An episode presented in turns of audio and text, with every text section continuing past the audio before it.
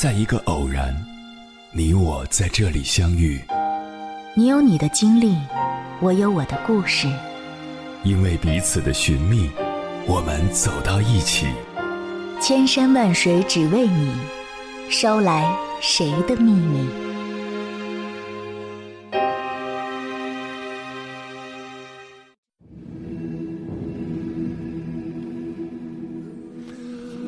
欢迎回来，各位夜行者，这里是正在直播的中国交通广播，千山万水只为你，深夜不孤单。我是迎波，绰号鸭先生。我要以黑夜为翅膀，带你在电波中自在飞翔。曾在网上看到过这样一个求助。一位白领虽然外在条件和家庭背景都十分优秀，但是他很难感觉到快乐。在他的生活中，唯唯诺诺是他的标签。他不论是和朋友的交往，还是在职场中，都会一味的去迎合别人的想法和要求。他说，他怕不这么做，别人会排挤他。后来经过了解，发现。这位白领在童年的时候经常遭到母亲的训斥，只要他做的没有达到母亲的要求，他就会遭到母亲的责骂。这样的环境致使他逐渐变得自卑内向，最终在成长的路上迷失了自我。一个人在小时候没有建立起正确的自我意识，就不会建立起独立的人格。即便他已经过上了别人眼中羡慕的生活，但他却依旧活在童年的阴影之中。孩提时期是孩子性格养成的重要时期，当孩子养成一个独立人格的时候，才能更好的凭借自己的思考和判断去解决问题。现代舞之母伊莎多拉·邓肯。在他小时候就很喜欢跳舞，但是有一次上完舞蹈课之后，他突然不想上了。当他母亲问他的时候，伊莎多拉解释道：“那不是他心目中想要的舞蹈。”母亲听后便鼓励孩子去追寻自己喜欢的舞蹈方式。最终，他在母亲的支持下突破了古典舞的束缚，他自己发明的自由飘逸的舞姿。重新展现了舞蹈的魅力，也激发了观众们对舞蹈的热情。独立的人格是孩子的翅膀，有翅膀的孩子才能知道翱翔的快乐。真正的富养是让孩子拥有自己独立的人格，而拥有独立人格的孩子才能真正体会到生活中的幸福。接下来，千山万水只为你，跟朋友们分享的文章名字叫《穷养或富养的孩子长大后变成了啥样》，作者明月。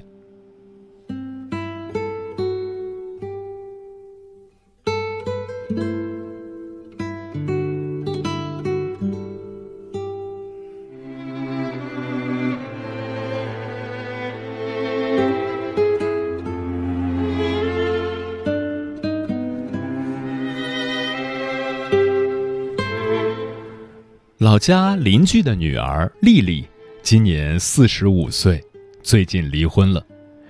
丽丽出生在一个普通家庭，父亲是工人，母亲是会计，家境算不得贫穷，也绝不富有。但是从小，母亲就想尽一切办法满足她的要求。丽丽发现，只要自己开口，什么都能有，所要的东西也就越来越昂贵。因此，丽丽从小就一身名牌，在学校里得到众人的艳羡。她一心放在了穿着打扮上，学习自然一塌糊涂。初中毕业，丽丽没考上高中，母亲花钱让她上了中专。毕业后，为她找了工作，她嫌苦不肯去，让母亲掏好几万给她开个服装店。母亲二话没说，求爷爷告奶奶借钱让丽丽开店。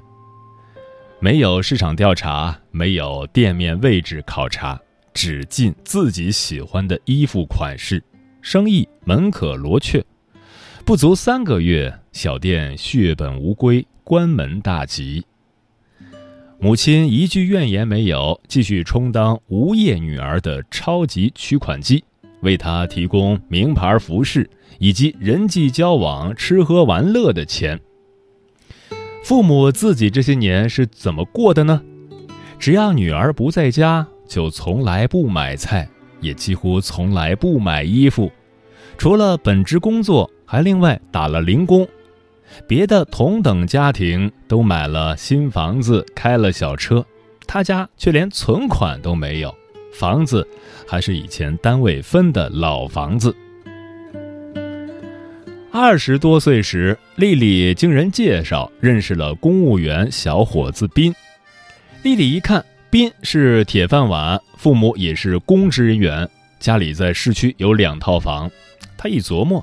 把自己嫁了，夫家还替她找了份收入不算高却很稳定的工作。结婚十几年，她早已发现公务员老公无法支撑自己高昂的消费，她不仅自己高消费，还要替孩子高消费。孩子从出生就喝着最好的奶粉，穿着上千的婴儿服。而她和丈夫俩人加起来的收入都不够她一个月买衣服的。母亲把老夫妻俩所有的退休金每月按时打到女儿卡上，约莫七八千，尽力维持女儿的消费，而父母二人仅靠在老家开了一间小杂货铺的收入度日，依然把自己的消费压到最低。结婚数年，丽丽除了上班之外，大部分的时候带着孩子在外面消费、消费再消费，吃好的。穿好的、用好的、玩好的，丈夫忍无可忍，提出离婚，要求她净身出户。离婚后，他第一件事儿是跟母亲要钱买房子。母亲这回真的是爱莫能助，这些年家中早已没有积蓄。丽丽退而求其次，那就给我先租个房子吧。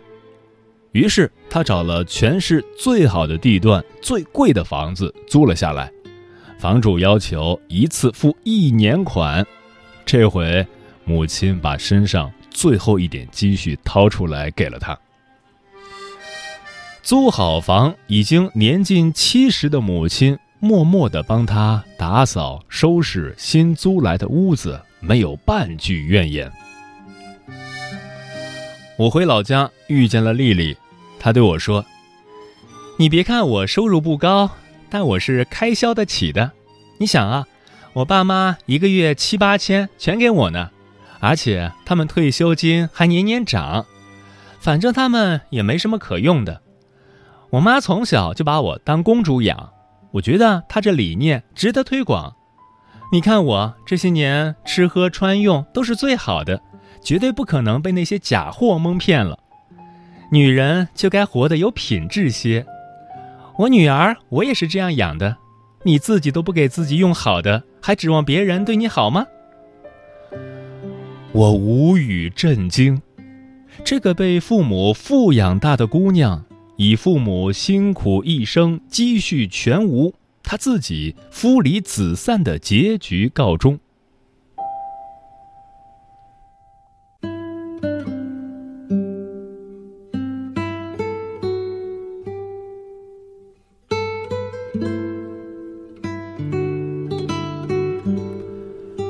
表姐嫁了个医生，人人都觉得不错，只有表姐知道其中的苦。这位医生表姐夫自己收入可观，退休的父母收入也很可观，在七八线小城市，退休金加起来有一万多，绝对可以生活的很安逸。可是这一家子却活得极其抠门从小。父母就总是让仅有的这个孩子穿亲戚家孩子剩下的衣服，甚至穿妈妈改造过的大人衣服，玩具也都是别人家孩子玩剩下的，零用钱从来没有。他爸妈对他说过最多的话是：“没钱不买，要买自己长大买。表姐夫一大老爷们儿最爱干的事情是搜集各超市、各商场的打折宣传单，花大量时间在家研究、研究再研究，最后对比同样的商品到底谁便宜两毛。表姐夫的父母家维持着三十年前的装修风格，家具是那种农村都很难找到的式样，坐的椅子都嘎吱响。任凭左邻右舍家家翻新重装，他父母自岿然不动，还嘲笑别人乱花钱，有什么必要吗？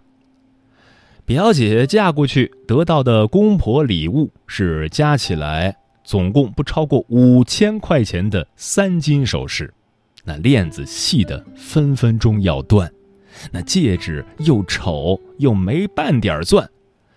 她婆婆拿着首饰递给她时说：“这些东西又不能当饭吃，买好的就是浪费。”表姐进门没几天，公婆就当面告诉她：“我们家所有的钱都是我们的，你们休想得到一分补贴，那是我们养老的。我们也不是针对你，我们从小就是对儿子这样的，除了吃饱穿暖，别的一概别想。”有本事自己挣去。表姐孩子出生后，她公婆拿出一堆表姐夫小时候的衣服递给表姐说：“孩子长得快，买衣服就是浪费。”看在表姐夫这个人还不错的份上，这些表姐都忍了。可表姐夫的一些生活细节常常让表姐抓狂。而表姐夫表现出来的对钱特别在意，却又特别浪费的矛盾形象，更让表姐满心郁闷。她带表姐夫去买新衣服，要买品质好一些的衣服给他。她说：“衣服可以不多，但是得穿出去别丢人，得符合自己的形象气质和职业，这是对自己和对别人的尊重。再说了，咱们也不是买不起。”表姐夫坚决不肯说：“买衣服的事儿不用你操心，改天我自己有时间去买，保你满意。”于是表姐看到的便是表姐夫买了无数件便宜货，有的便宜货甚至一次性买了七八件不同颜色、同样款式的，理由是正好打折、超便宜，但一算加起来的钱。超过了一件高档衣服的钱，却没一件穿得出门，最后还得表姐给他重新买好的。表姐夫还常常拿着他那堆超市打折商品宣传单在表姐面前晃悠，动不动来一句：“你看这锅子打五折呢，买一个吧，不买就相当于亏本儿。这柜子好便宜啊，一折相当于白捡啊，不买不行啊。”表姐很无奈，不管它多便宜，咱们不缺的东西，你买回来再便宜也是浪费。还有，你工作之余如果很闲，多学点知识，多看点书，多研究研究工作业务，多陪陪孩子。你天天研究这些东西，浪费的大把时间。你知道时间值多少钱吗？表姐夫不服气说：“我看你就是不会过日子。”我这叫精打细算过日子，像你这样叫铺张浪费。表姐怒骂：“谁铺张浪费了？我看你是穷怕了。”表姐夫回嘴：“我家穷吗？我家从来就没穷过，只不过我爸妈从小就对我进行贫困型教育，所以我现在才这么会精打细算过日子呀。”表姐更气了：“得了吧你！”别侮辱“精打细算”这个词了，你家那教育分明是偏激，是不是以为儿子要穷养才能成才？你瞧瞧你现在这抠门至极又铺张浪费的矛盾样，你再看看你工作十年了也不知道学习和上进，天天在这儿研究哪儿哪儿哪儿便宜了几毛钱，大把大把浪费时间，你浪费的才是真正的金钱。你家是不穷。可是，却以最极端的方式穷养你。吵的次数多了，表姐夫渐渐明白过来，好像的确是这么回事儿。父母多年的穷养，让自己小时候总是不能得到应有的物质，认为钱是抠出来的。自己长大后对钱过分在意，一方面小气，却又一方面对物质有着强烈的渴望，形成了矛盾心理。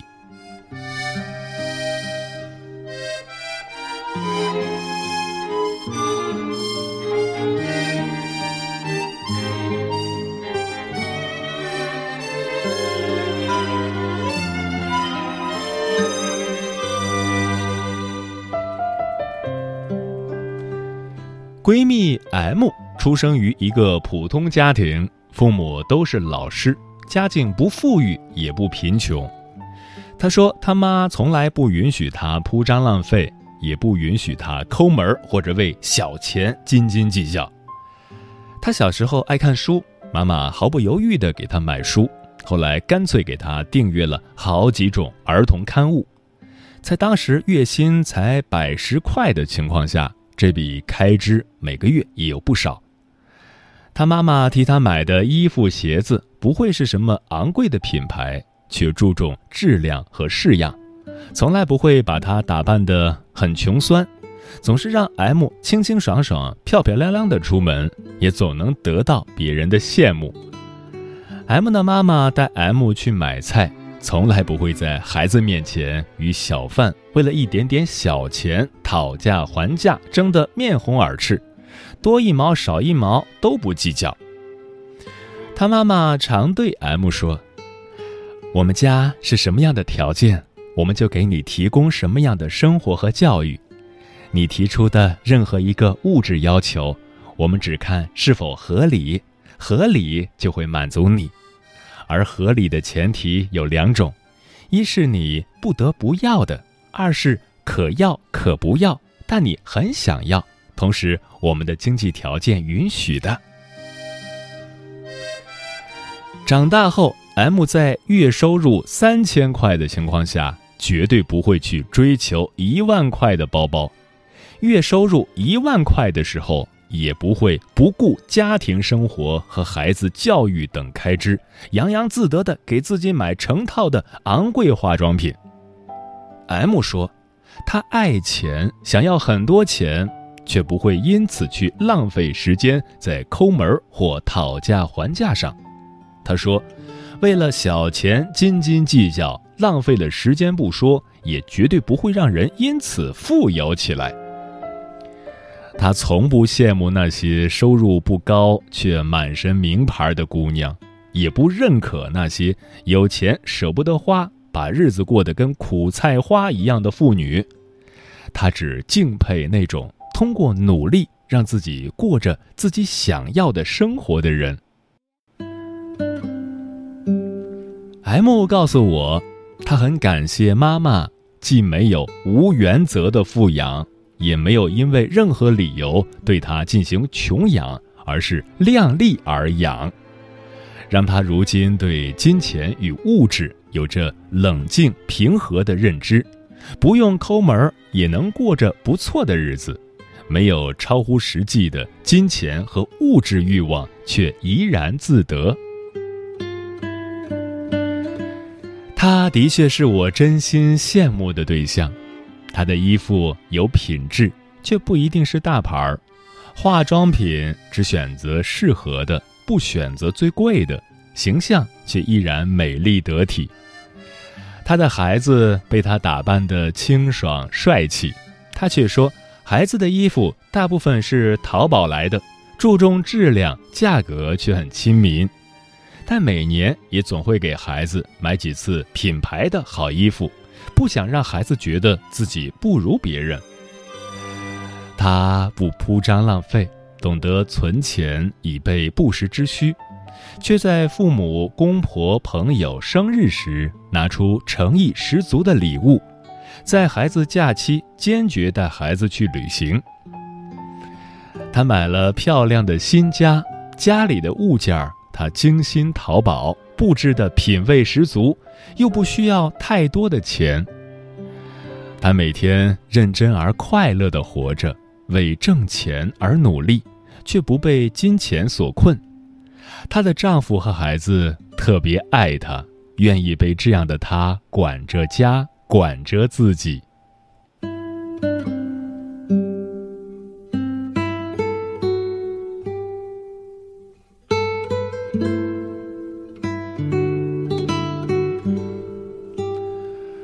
我不记得“穷养儿，富养女”这样的概念是从哪一年开始被频繁提及的，然后又如洗脑一般被植入很多人的心底。我一直疑惑：什么穷养、富养，难道不是该量力而养吗？不管是在什么阶段，都应该过着与自己家庭经济相符的日子，不是吗？不能当守财奴。也不能无止境地追求不属于自己的富贵物质，不是吗？被富养的那位堂姐和被穷养的表姐夫，或许都不能代表全部，但应该具备了一定的参考意义。无原则富养的孩子，长大了也可能变得很抠门儿；被穷养长大的男孩子，也可能变成一个挥金如土的极端例子。但我相信，这种不正常教育下长大的孩子，绝对不会有着太正常的价值观和消费观。我觉得，穷与富不在于金钱和物质，更在于精神。不管是男孩还是女孩，精神上都应该富养。不管家境如何，都应该让孩子感受到快乐，对未来充满希望和信心。知识吸收顺畅，感受到充足的家庭的爱。家境天生优越富有的，不管男孩女孩，都应该得到与家境相符的良好生活，但也不忘记精神上的富养。家境的确贫困的，但也在条件允许的范围内，给孩子提供适当的生活与教育条件。钱不够。爱可以来凑。你家什么家境，你就如何养孩子。你面对现实，坦坦荡荡的价值观，才不会培养出一个误解了金钱的孩子。你告诉孩子，人生要努力，才能过上自己想要的日子，比装穷或装富都更有教育意义。再富也不必日日把富。挂嘴上，再穷也不必日日把穷挂嘴上。富人不必对孩子装穷，穷人不必打肿脸充胖子装富。一个精神富足的孩子，永远不会因为家庭的贫富而迷失了人生的方向。否则，再刻意富养的孩子，成年后也有可能穷苦。再刻意穷养的孩子，长大了也可能挥霍无度。我醒了，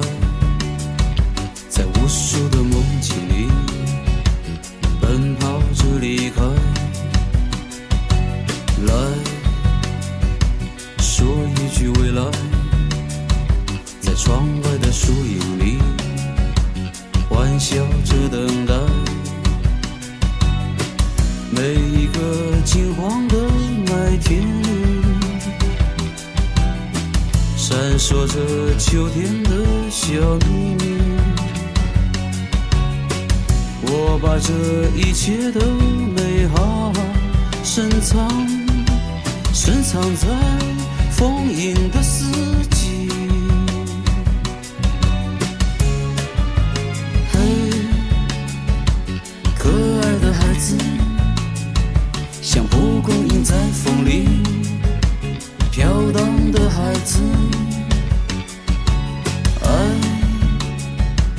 那不是未来，未来在隧道里，在下一个站台。在这个清脆。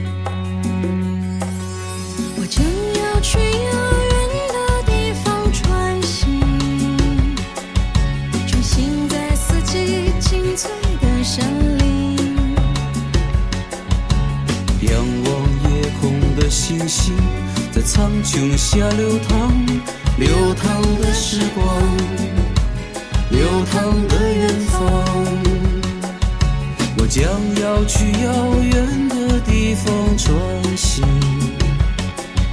穿行在四季青翠的山林。